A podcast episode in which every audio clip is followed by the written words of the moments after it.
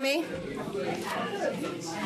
All right. Thank you very much, everybody, for coming. Um, uh, I am in Keith's stead today. Keith is at the Society for Adolescent Health Medicine uh, this week.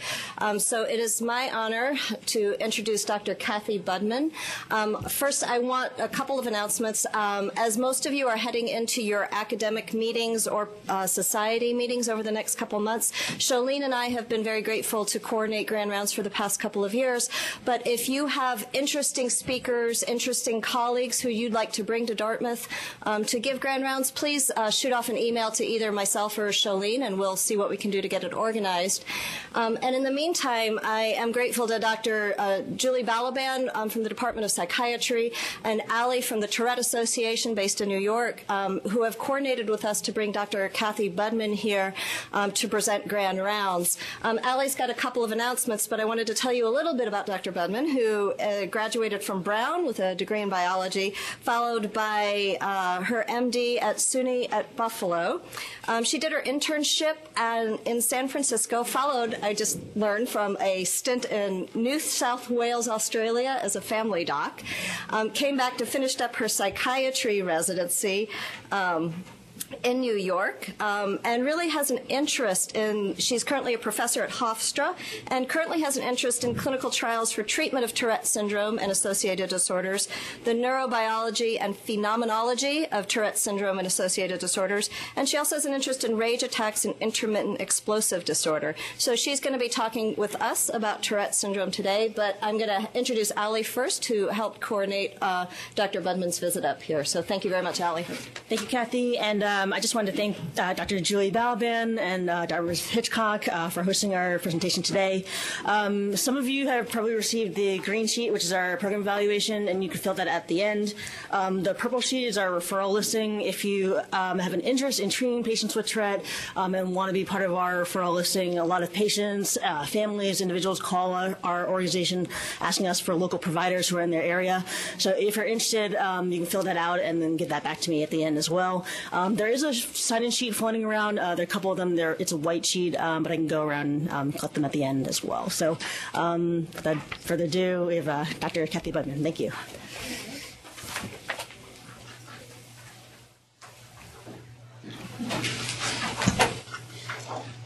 Great. Well, thank you very much. It's it's been a, a really lovely visit, and I, I, thank Julie, I thank Kathy for uh, bringing me here today. So, just out of curiosity, I always ask this, how, how many in this room have actually treated someone with Tourette syndrome? Wonderful. This 20 years ago, I'd ask that question and would see sort of blank faces. So I think uh, that speaks to the, the great work of uh, the Tourette Association in working to uh, enhance awareness.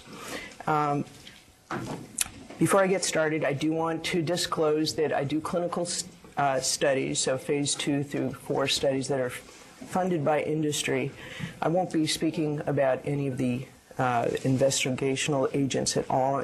I served on the National Medical Advisory Board for 15 years and rotated off recently, um, but I still serve on the, the Long Island chapter of the Tourette Association and CHADD. And because there's really very few, three to, to be uh, specific, agents that are FDA approved for treatment of tics, pretty much any discussion I have about medication will be off label. Okay? So we'll have a little whirlwind here. Um, for, for some of you, this will be review. For others, it, it, may be the first time you learn a little more about Tourette's disorder. Um, what what are ticks?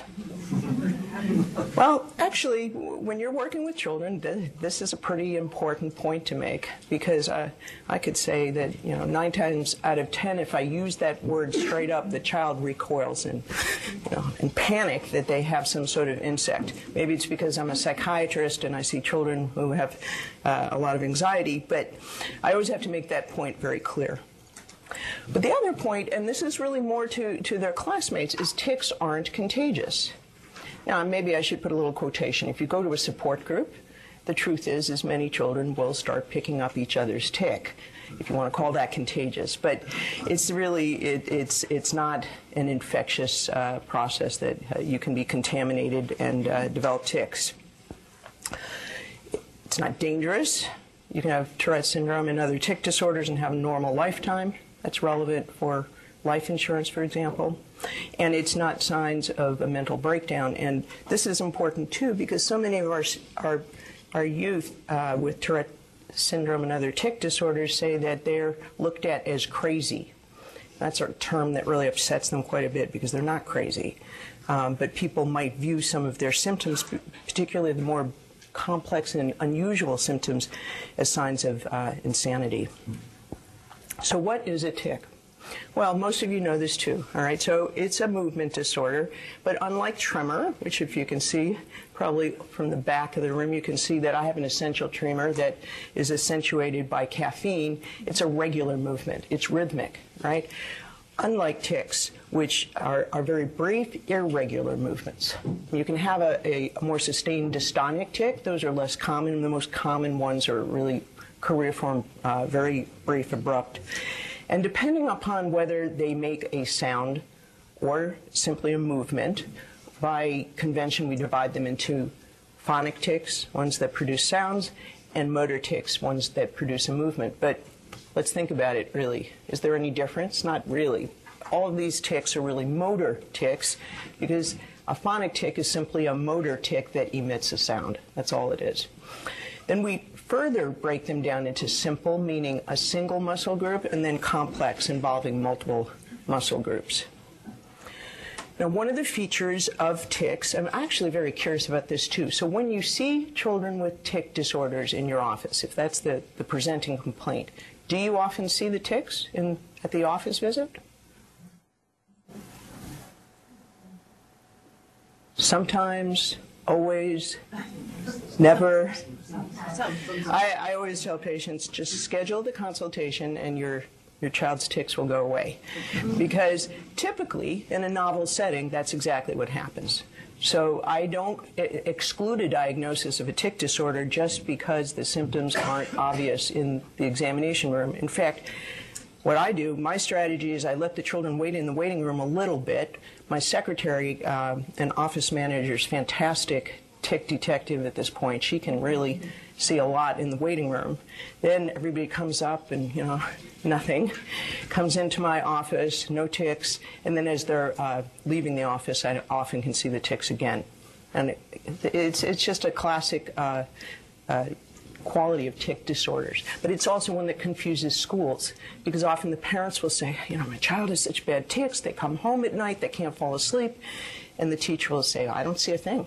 I don't know what you're talking about. I don't see a thing. But often the symptoms are suppressed during the daytime uh, and, and they sort of relax. They get into a setting where they feel more comfortable and they tick. So they're mysterious in that regard. They change in type, they change in location, change in intensity, and they actually are decreased in certain contexts. So, for example, any of you have read Oliver Sacks's literature. He has uh, one book where he talks about a surgeon who I've actually met, Mort Doran. Uh, and he is a Canadian general surgeon who has pretty severe tics. But once he gets into the operating theater and, and focuses on his surgery, his tics basically melt away. I mean, you just can't see anything. It's remarkable. And then the minute he steps out of the surgical field, he begins ticking again. And he's actually a pilot. And uh, he offered to fly me to Seattle from Vancouver, and I declined. But that was really my anxiety. Um, he's a very, very competent pilot. So when he's focusing uh, intensely, his, his tics disappear. Sometimes the tics will remit during sleep, but not always, so they can be present during sleep. And part of the reason I think these symptoms were previously regarded as nervous habits is because they do, in fact, increase with anxiety. But a lot of medical symptoms increase with anxiety when you think about that, right? So they're, they're not unique in that. And, and it doesn't have to be a negative anxiety, it could be excitement going to a birthday party or a basketball game, situations like that that would increase uh, frequency and intensity. And they're preceded by what we call premonitory urge. So, what is this premonitory urge? The best way to describe it to a child or parent is everyone, pretty much everyone's had a mosquito bite, right? We all know what that feeling is like, and you get that sense of itchiness.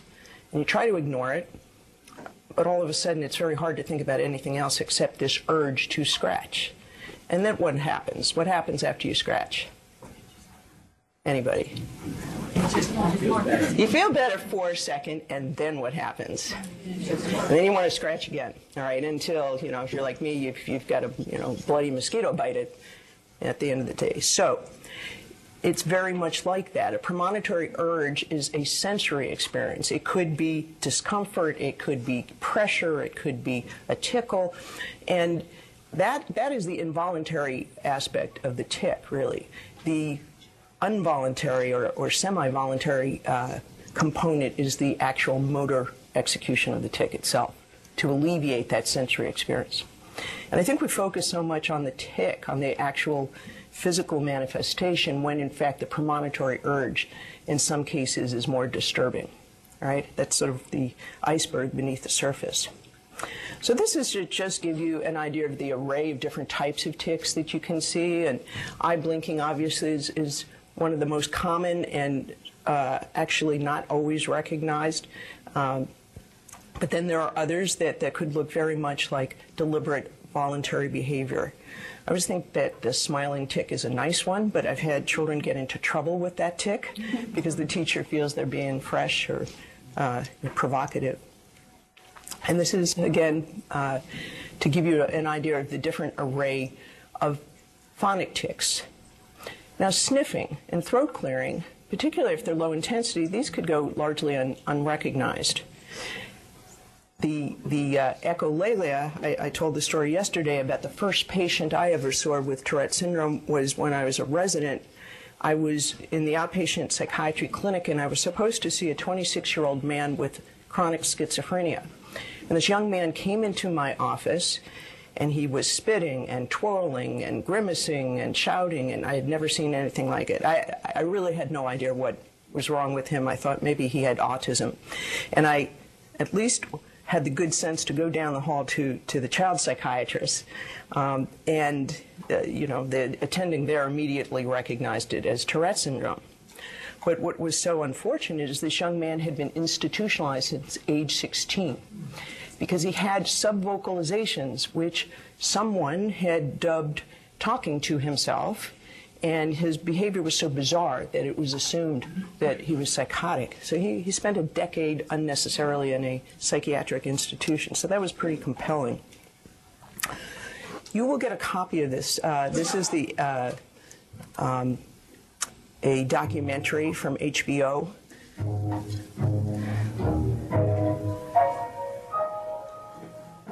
syndrome. Oh, there it is. Tourette syndrome is a certain brain defect. It's a neurological problem that I was born with that causes you to tick, tick, control on body, kicking, like, like coughing, twitching, like snapping all the time, do a lot of things people wouldn't like. My mom called me the mouse because I make more squeaky noise.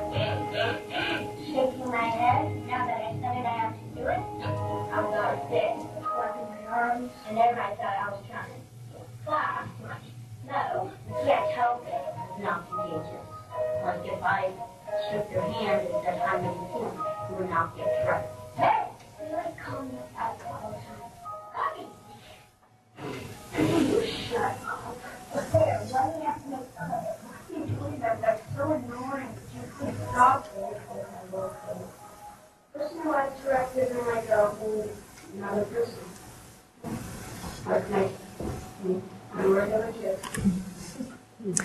Wanted to leave that last one um, because that's an important point. These children want to be regular kids just like everybody else. And that's probably the biggest barrier. I mean, there are some people, uh, like my colleague Peter Hollenbeck, who, who used to be on the scientific advisory board. He's, he's a molecular biologist at Purdue. And he's had lifelong Tourette. And he calls it a disorder of the observer. Because it's really more how others respond to you. That's what causes, you know, the, the greatest disability in many respects. So we have a number of different rating scales. I won't belabor these too much, but there are uh, ways that you can uh, track tick interventions and response. So the uh, Yale Global Tic Severity Scale is probably the most widely used. It looks at five different dimensions of ticks: frequency, intensity, um, complexity, disruption, and um, and then it has subscores for the phonic ticks and the motor ticks. You add them together to get a total tick score, and that's one way of, of estimating whether your intervention is reducing the total ticks. It's imperfect, but it's about the best we have. We more recently have been using this uh, specific tick quality of life scale to, to measure quality of life in children. So differential diagnosis. Tourette's disorder is still a, a diagnosis of exclusion. So you have your idiopathic or primary tic disorders. And then you have your secondary tic disorders where you can actually ascribe these symptoms to an underlying medical cause. So it could be hypothyroidism, it could be uh, substance abuse. It, it, ticks are seen with uh, uh, the uh, post-infectious uh, NMDA encephalitis, but along with other symptoms. So you can see ticks in a variety of other uh, medical contexts. And then we have these symptoms that frequently co-occur, sometimes blend with ticks, or are distinct with. So, for example, stereotypy. I know you're pediatricians, you know this, but a lot of my colleagues in psychiatry don't realize you can have stereotypies in normal children. So about 7% of normal children have stereotypy. Well, you can have stereotypy and you can have tics. You can have stereotypy, autistic spectrum, and tics. Um, you can have compulsion, stereotypy, tics, and you know the whole gamut. Um, but these are these behaviors uh, such as skin picking, higher co-occurrence with tic disorders, restless leg syndrome, higher co-occurrence with tic disorders as well. So I guess what you might want to do as pediatricians is think of ticks as that kind of flag. It's flagging you to look that there might be some other things beneath the surface worth exploring. I don't know that I have to spend any time sort of emphasizing this point for your audience, but uh, again, how would we tell the difference? I had a little girl I was asked to see uh, a couple of weeks ago, and uh, her her primary care doctor had called it a tic. But she had had this symptom like this, and she would grimace when she did it. She had that symptom basically since she was about 18 months old. And it never changed. She actually enjoyed it. And, uh, you know, it was persistent. Um, and we worked with her on a habit reversal uh, treatment to sort of minimize performing it at school. She still does it at home, but it's not a tic. Now, interestingly, she has tics in the family. Her father has tics, her father has obsessive compulsive disorder, and more recently, she's developed humming and some facial tics. So she has both. Um, but one way of distinguishing them is, is just the onset, uh, whether or not they fluctuate, and, and sort of what makes them better or worse. Now, what about compulsion? This one comes up a lot. I would be lying to you to say I can always tell the difference. It's really not that easy particularly in younger children who have very hard time identifying what that obsessive anxiety might be. So uh, you have to get to be good tick detectives too. And one way of trying to determine this, and, and I say you really do have to dig a little bit. Uh, we had a child in our protocol who said that they had a throat clearing tick. That's a pretty common tick. Um, and if I hadn't had a very astute research assistant, we would have accepted that at face value. But she sort of probed a little further, and it turned out that this child had been brushing his tongue and brushing you know, the back of his throat very hard because he thought he was emitting a malodorous uh, scent. You know, they had really bad breath, and that maybe if he could kind of clear his throat, he could get rid of it. Well, what would we call that? Compulsion, right? It's not a tic. But uh, there, there's definitely areas of overlap. So if you can identify that that uh, antecedent obsessive, intrusive, repetitive thought or anxiety or fear, or sometimes this need to be just right, that's sort of often a, a red flag or clue that you're dealing with a, an obsessive compulsive symptom, not a tic. So this is our DSM-5, You don't need to know about this either, do you?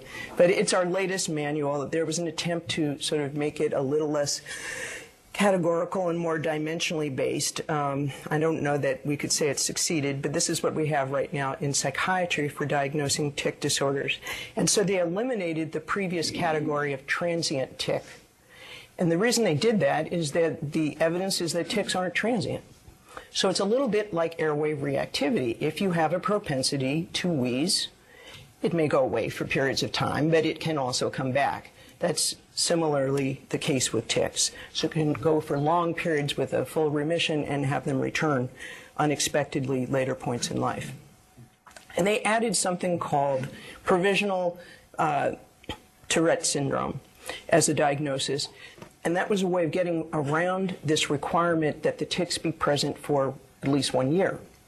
Now, why would that be the case? Because most of the patients will come to present when their tics are the worst, and they will often tell you they never saw anything before.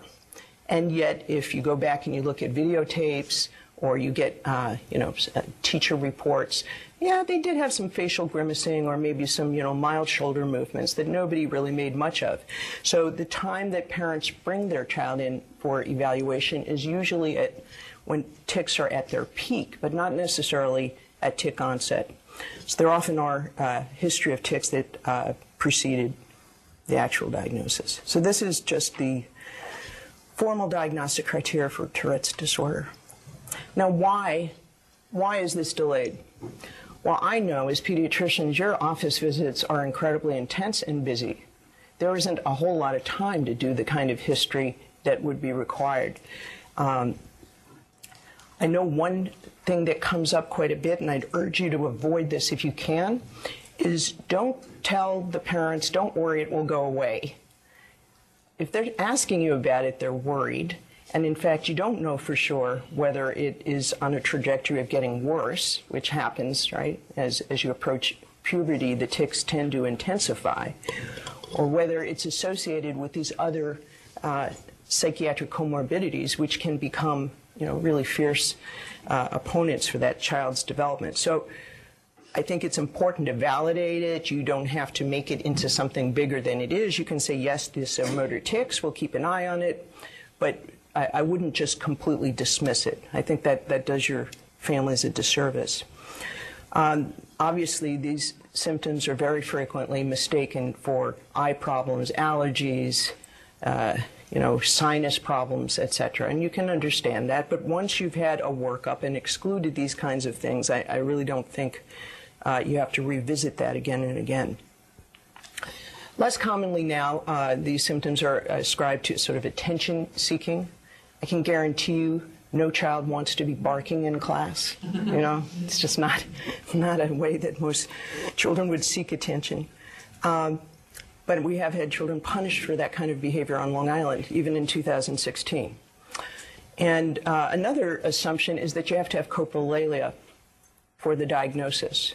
Any of you believe that or thought that or good? You wouldn't admit it in this room anyway. but um, you know, it's the most colorful, it's the most flamboyant symptom. It's the one that uh, receives the most attention by the uh, the news and, and you know, television, but it's certainly not necessary for the diagnosis and occurs in, in less than 20% of patients when, when it's there. And I don't even know if it's the worst symptom, quite honestly. I think a constant screeching tick, which I've seen, is really painful. That's a pretty bad symptom. And uh, there are other ones that are really, you know, some of the self injurious ticks are worse. So, uh, the general features, like most neuropsychiatric disorders, it's actually about three to four times more common in males than females. The average age of onset is probably approximately six, we'll say. It typically starts with a simple motor tic, eye blinking being the most common one, and then it proceeds from a rostral fashion to involve more the, the face, the head, the neck, shoulders, there are silent tics that you won't hear about if you don't ask about, like tensing your abdomen, for example, or tensing your buttocks, very common tics. All right? Or there's one I always ask about because it's never on, on my rating scales, but pushing your toes against your sneakers. Pretty common little, but who would know if you didn't ask about it? It's just what the child does. Um, the the ticks tend to sort of crescendo, so they wax and wane, and they sort of crescendo right around puberty. Which, when you think about it as pediatricians, could you find a worse time to have your worst ticks? It's so unfair. But I guess the consolation prize, compared to other medical conditions, is that generally speaking, most ticks improve by late adulthood. So, by late adolescence, early adulthood, there is generally a contraction in the numbers and types of ticks and their intensity for most people. Problem is, is we don't really have a crystal ball to tell that very worried parent who has a child with severe ticks at age eight, will these last or not?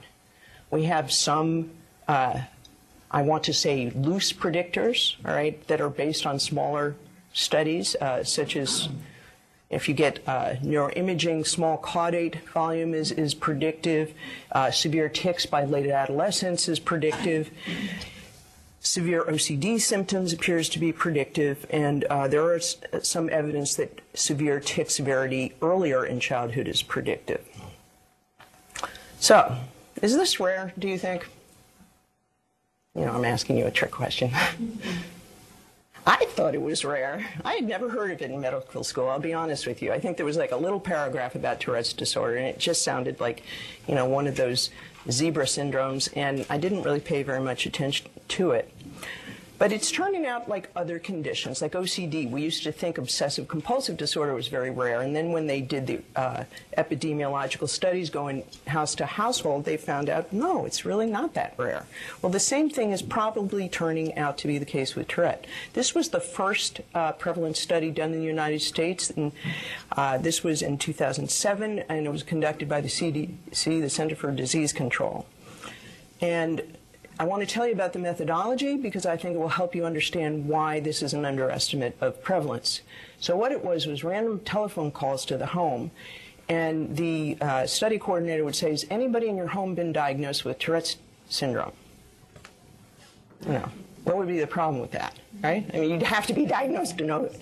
So, um, using that methodology, however, one finding they uh, discovered, which I think is worth noting and, and following up on, was that it was twice as likely to be diagnosed in the non Hispanic white population compared to African Americans and Hispanic whites. Is this because the real prevalence is lower in these groups? That's not my belief, but I think it remains to be seen. All right, I, I think uh, among my own population of patients, and I treat both adults and children, I see quite a few African Americans coming in with the diagnosis of ADHD. So that diagnosis has been made. But they have tics. And I asked them about their tics, and they said, Oh, yeah, my dad has that. My brother has some too. I just thought that's the way I am. And that was the end of that. But, you know, the tic symptoms were largely ignored. This was a follow-up study. Uh, again, what can I emphasize here? That uh, the, that tic disorders are not solitary symptoms. So when you see tics, there you, you have to look a little bit further because uh, in the overwhelming majority of cases, there are co-occurring conditions.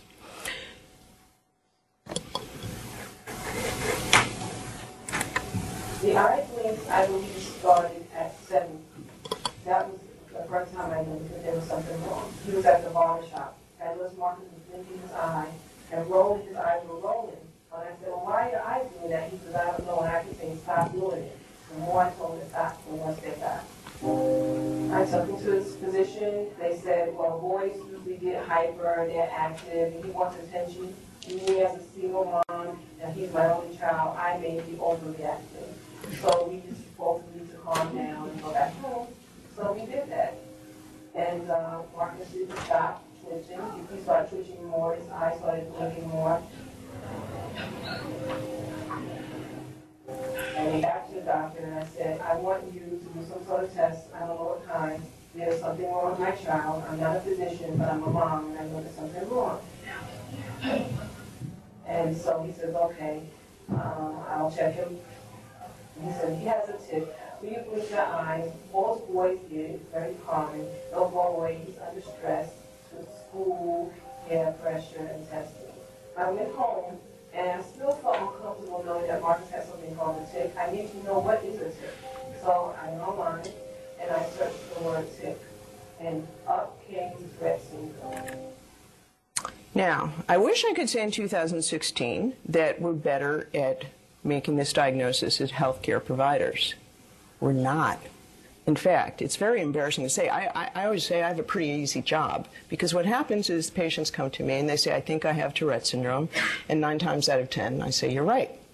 But they've gone on a very long journey trying to get to my office and they've made that diagnosis themselves, not, not by healthcare providers, which is why you as pediatricians are frontline. You are right there to make that correct diagnosis and alleviate a lot of suffering and anxiety uh, by doing so. I think maybe there's a reluctance to make the diagnosis because maybe you're afraid that you would stigmatize the child.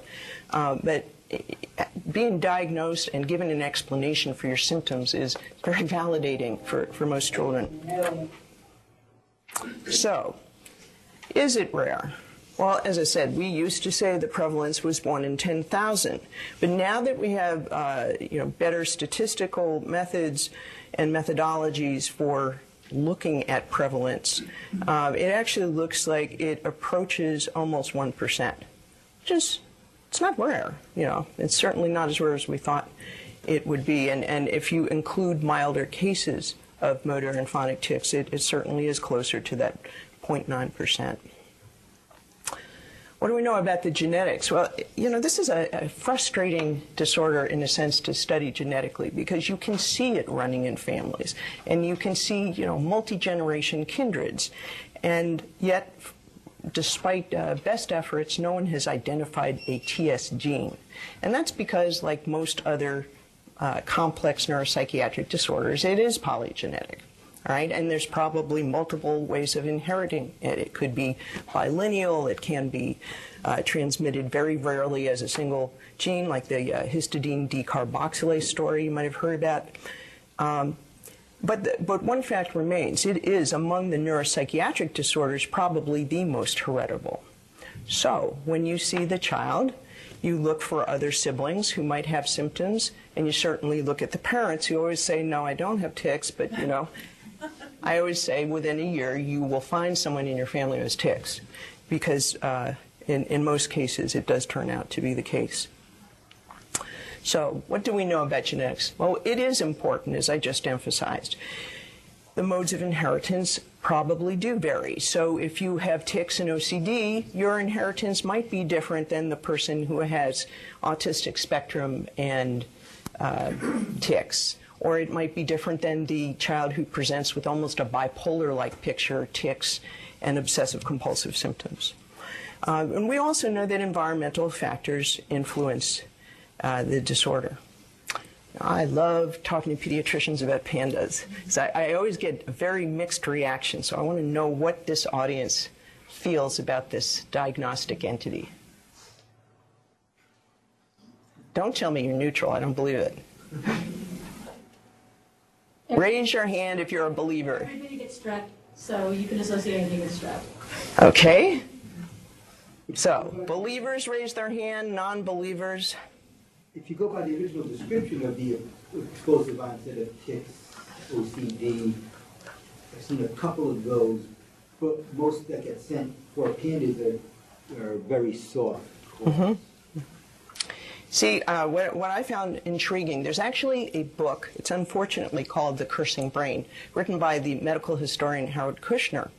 It's really fascinating because this debate about the relationship between group A, beta hemolytic strep, and tics has been going on for 200 years. It's not a new debate.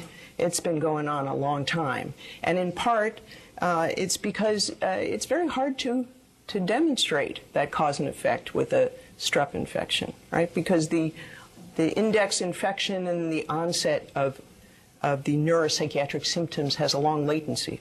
So it's really hard to prove. Furthermore, the tics themselves, I told you, wax and wane. So it's sort of like chasing, chasing a shadow a little bit. There's very mixed evidence. Uh, I think that you could say there are some animal models that would support autoimmune antibodies uh, attacking certain elements of uh, basal ganglia. There are some clinical studies like the KELL study, the uh, epidemiological studies, which showed multiple infections being associated with later onset of tics. But the bottom line in 2016 is the pandas hypothesis is still a hypothesis. So it, it hasn't been proven. In fact, just like our institution's been rebranded and the Tourette Association has been rebranded, so has pandas, which is unfortunate because pandas is such a cuddly little name. Depending on whether you're a pediatri- uh, pediatric neurologist or a child psychiatrist, you could call it PANS or CANS. So they can't even agree right there. Um, but it is uh, basically the same sort of definition as, as earlier PANS, although now less emphasis on tics and more emphasis on obsessive compulsive symptoms and opening up the possibility that strep may not be the only agent that could induce uh, these symptoms. Oops. Well, should you, do you consider autoimmune, infectious autoimmune processes when you see a child with tic disorders?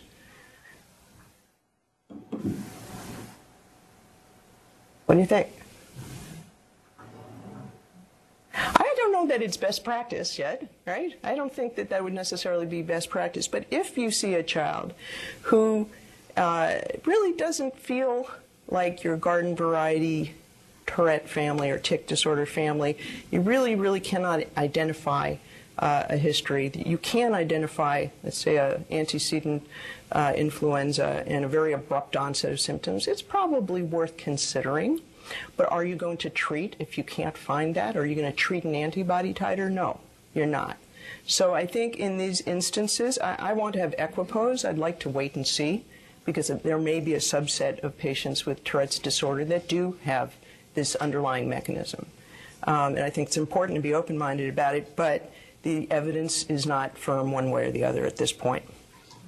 So these are just some of the uh, recommended labs that you might consider if you think you have that child, or you might refer to infectious disease.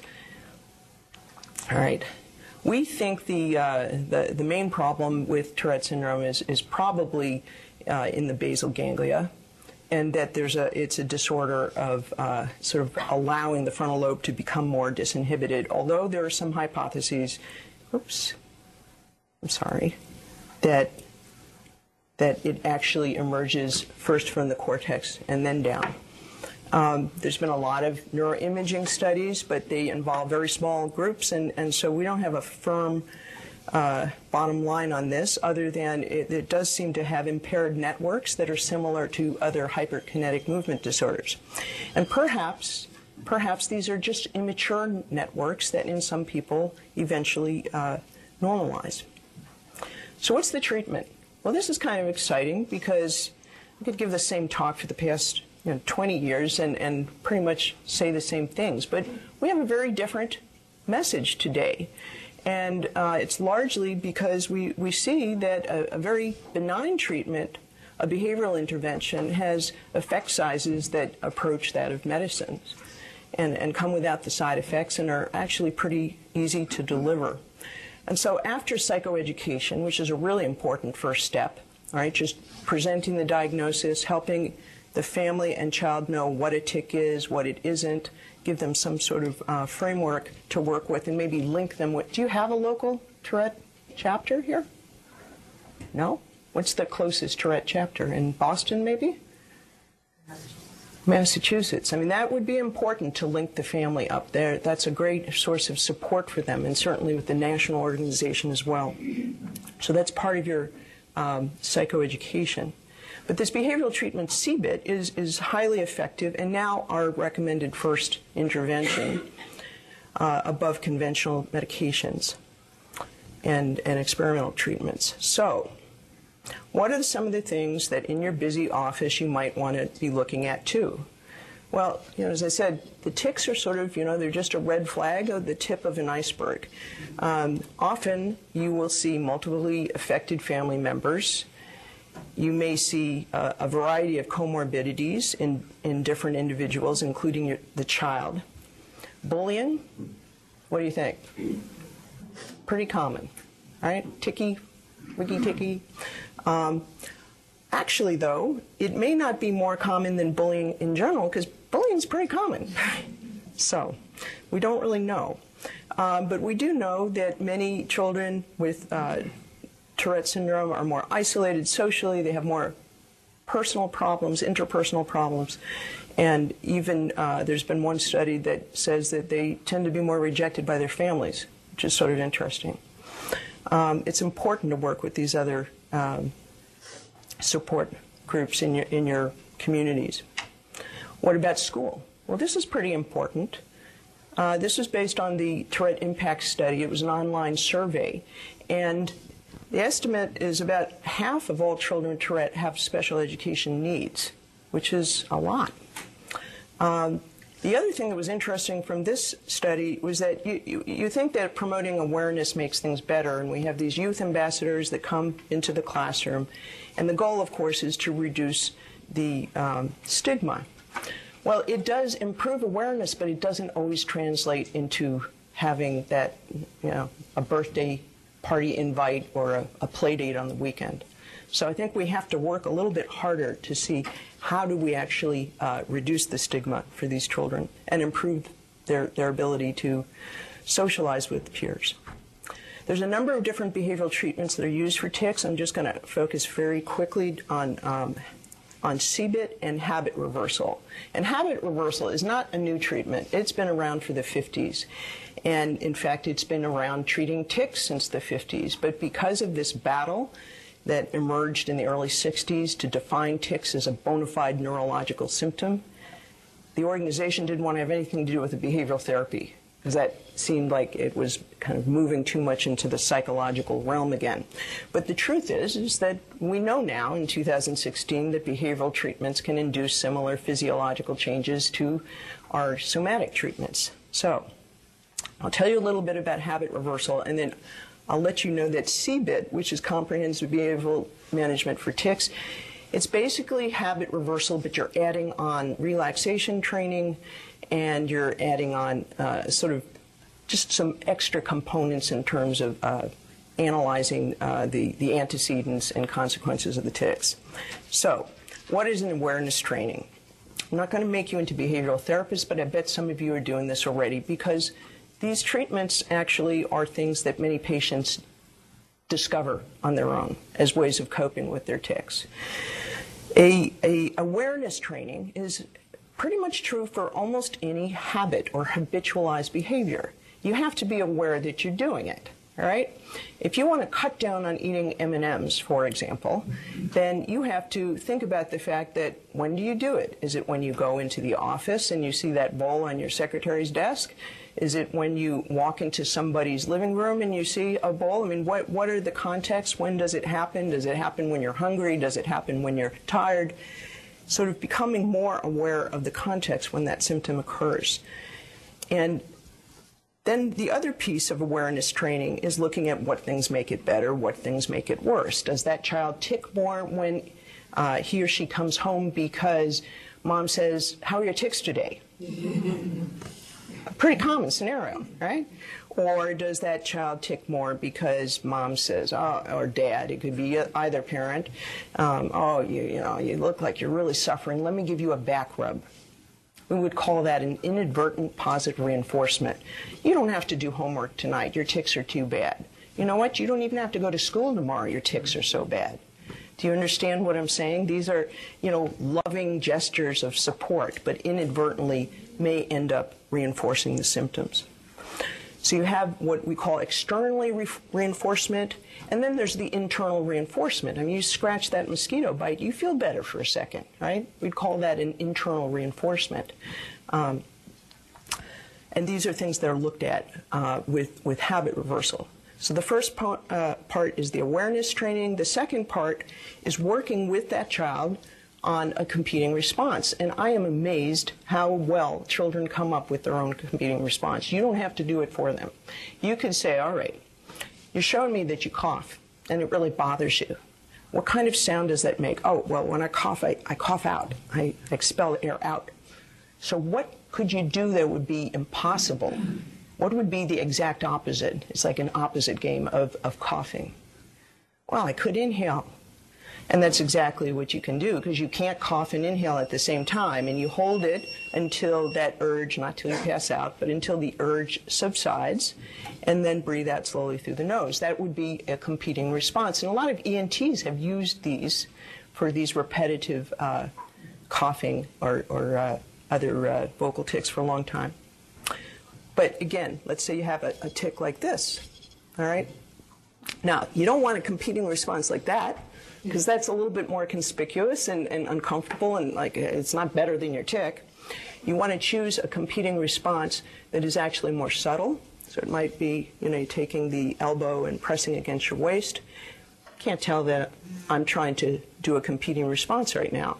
So um, a variety of these that can be done. They learn quickly. You'd be surprised how quickly children will do this. And when presented in a neutral way, and I want to emphasize that, um, because we don't have parents, some of them get too vigorous, you know, when they're trying to do this with their child, and then it does become a sort of inadvertent positive or negative reinforcement. You, you want to sort of present it as this, this is a way you can actually try to manage this. And that's a good feeling to be able to, to have some control. The uh, evidence basis for CBIT's great. In fact, it's better than most of our psychopharmacologic studies. Uh, this was actually one of the largest studies that was done in children with Tourette, 126 children, and it was published in JAMA back in 2010. And it shows the CBIT, which formally by protocol was 10 session, uh, 10, excuse me, eight sessions over 10 weeks, each about an hour. Um, and it showed a, you know, not a cure for tics, but a, a, a, significant decrease in tics. And what was great is that the decrease was durable. So it's not as if it just lasted during the time that they were uh, in the study. It actually uh, was still of benefit six months later. So the effect size is actually comparable to that of risperidone. Now, do any of you prescribe risperidone? That's good that you don't. It's an awful. drug. I mean, I look as a psychiatrist, we end up having to prescribe these medicines, but I hate most of them. All right, because first you have a child with tics, but now you have a child who's overweight and you know pre-diabetic and can't think straight and has breasts. And you know, I mean, there's a lot of side effects with these medicines. So if you're going to give me a choice, I, would rather go for the CBIT any day of the week. But the problem with the the CBIT is that um, if you have severe ADHD, that does seem to make it less effective. And let's face it, that's true about all of our therapy interventions. If you can't focus, if you can't sustain your attention, it's very hard to uh, get the benefit from, from therapies. So you really have to treat that first. So what's our paradigm shift? Well, for any of you who, you know, have been practicing for years and years, our old party line was ignore the tics, don't don't talk about them. If you uh, try to hold them in, they're going to get worse. If you try to uh, suppress them, you'll get a different one. And they've actually done studies to show that's just not the case, which is pretty interesting. So you don't, your tics don't get worse by suppressing. In fact, the better you can suppress, uh, the, the better you can manage your tics. So we don't say they're voluntary. We understand suppressing, uh, suppressing these movements is not easy, but it's a skill that can be strengthened, uh, not not normalized, but strengthened. Right. So it's it's. I guess I'd liken it to. Do any of you remember the old recommendations for aggression used to be punching bags? Right. Get that aggression out. Do you know what what the the findings were from punching bags? Right. It worsens aggression. So it turns out inhibition, not a bad thing. It's got a bad rep. Okay. When do you know that you need to move on to a medication treatment for tics? Well, this is about the only time I quote Freud. All right? Freud's definition of mental health was the ability to work, love, and play. And I think that's a pretty good definition of mental health. And so uh, I add to that, in addition, if there are problems with pain, and imagine if you're doing this movement all day long, you get a lot of pain. I know just from, uh, we were uh, talking about this, we converted to electronic records last week, and my desk faces a wall.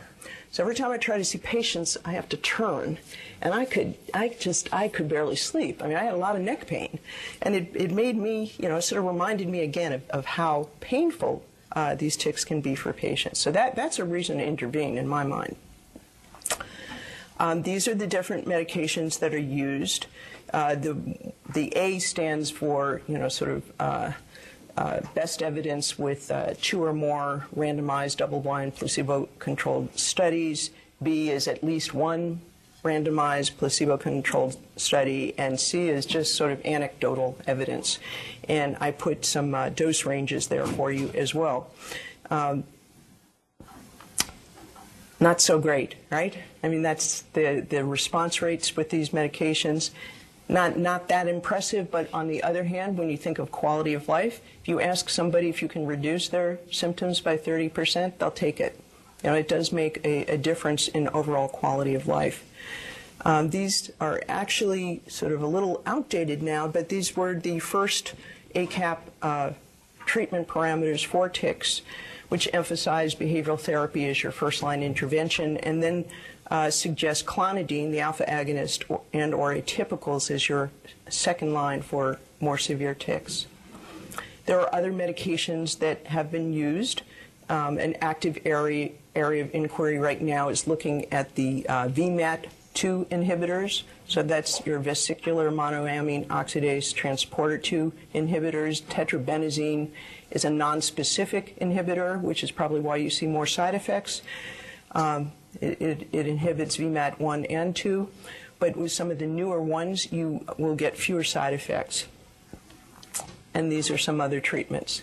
Now, these are some experimental treatments. I'm very curious about this. Have you heard of this neurocranial vertical distractor?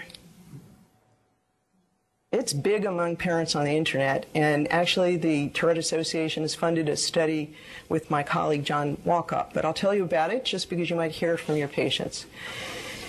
Basically, it was developed by a dentist, and his hypothesis is that tic disorders have to do with this uneven growth of the jaw during puberty that disturbs the angle of the jaw.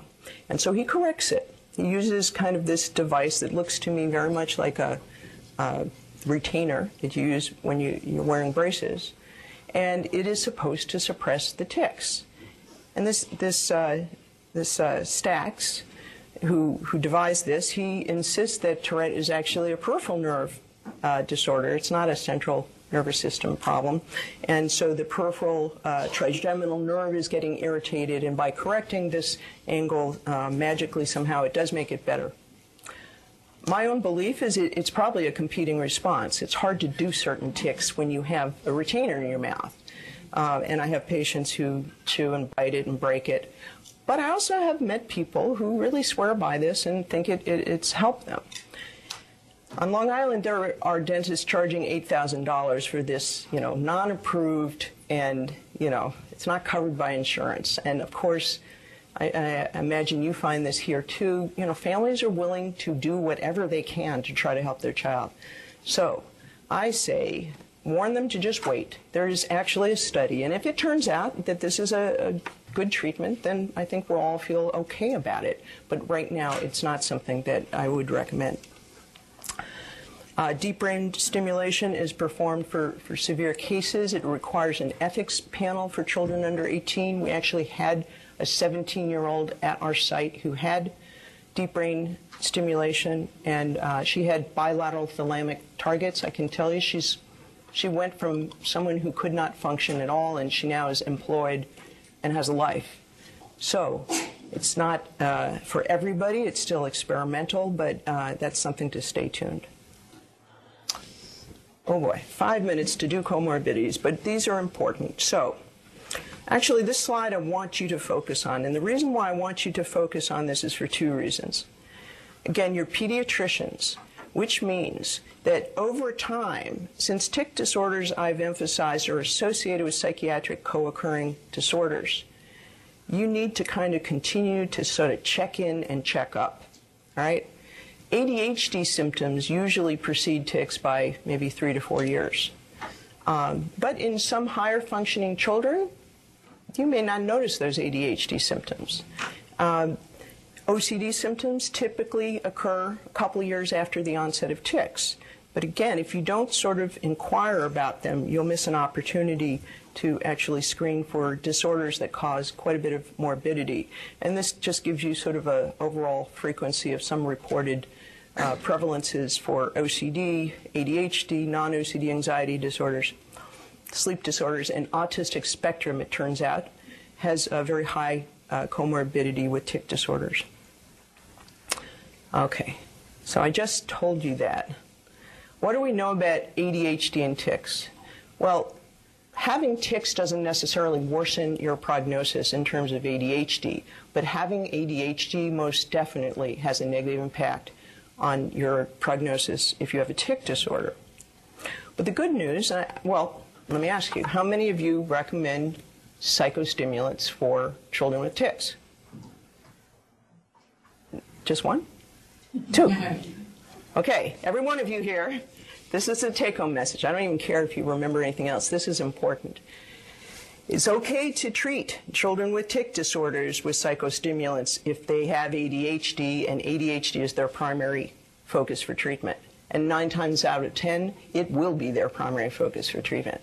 So, the, the, the best evidence now, so this was looked at, this is a study uh, by Michael Bloch at Yale that did a meta analysis of studies that treated ADHD plus tics, and he found that actually only when you use these mega, mega doses of amphetamine did you get an increase in tics. Otherwise, there really was no difference. And this was a more recent study by that group where they did a, a meta analysis of, um, of treatment of ADHD and looked at new onset of tics or worsening of tics. And again, the take home message here is there was no difference, really, statistically, between placebo and treatment with psychostimulant. So, the psychostimulant can be helpful for the ch- child's ADHD, and I would not withhold it just on your fear that it might make their tics worse. Although I tell you, our electronic chart, every time I try to prescribe it, it comes up with a warning telling me it's contraindicated for treatment of tic disorder. So, but the, the evidence doesn't support that, and I don't think that warning will ever leave the, F, the, the PDR. It also doesn't appear to worsen anxiety, which is another fear. But that said, I mean, you're going to look at your individual child, and if you have an individual child who you expose, and I have these in my practice, you know, about 10 to 20 percent of children will have worsening of tics with a stimulant. And if you see a persistent worsening, you know, the cost benefit, you're, you're going to stop that stimulant, right? Another question people say, well, doesn't the stimulant cause tics? Uh, this came up in, in a question yesterday. Well, think about the time that as pediatricians you would normally initiate psychostimulant. When would you say? Or do you? You do. I know you do. Often when the child starts school, right? I mean, you know, in the elementary school years. So, I also told you the average in natural history of tic disorders, tics emerge around age five, six. So there's that kind of, you know, collision just at a time when you would normally expect tics to develop. Uh, I got a question about a child who uh, his mother said, "Oh, you know, he's he's been on stimulant a few years, but I know it's making it worse. He's 13. His tics are terrible." What did I tell you about the natural history, right? That's when you expect right around puberty that the tics might. And in a child who has delayed puberty, you know, you keep that in mind too. The evidence basis uh, for combined ADHD and Tourette and tics is best for the alpha agonist, not as good uh, for the non-stimulant atomoxetine, and only case report for the atypical. And these are just your usual other treatments. I'm going to rush through that. OCD. What about OCD? Do you see OCD in your office? I usually, so, you know, see those rough hands, right? The red hands, sort of a spot diagnosis. Um, so this is the newest uh, DSM-5 definition, and there's a category now for specification of tic associated. But these are some of the symptoms that you may see in the children. And I find that OCD and ADHD symptoms are very commonly sort of mis, misunderstood for each other. So sometimes a parent might think their child is disorganized and distracted when in fact they're performing rituals in the bathroom that just make it impossible for them to get out, or they can't choose clothing. The OCD that you see with tics is uh, difference in age of onset. It's earlier, more males than females, and the type of obsessions tend to focus on aggression and sexual obsessions. I'll try to get through here. The medication response is not as robust as the treatment of OCD without tics. So your CBT is actually your first line. And the other piece I'd like to emphasize is that, you know, look at the parents because I'm telling you about disorders that co-occur and are genetic. If you have a parent with OCD, as many of my families uh, do, I mean, there was an anesthesiologist who had every single member of his family walking around in scrubs all day. And everyone went along with this because they knew if they didn't, they would get in trouble and all hell would break out. And it was sort of like walking in eggshells. We call that family accommodation, all right? Because what that inadvertently is doing is it's just reinforcing the OCD symptom in the father. So you have to deal with that too. I'm going to end here.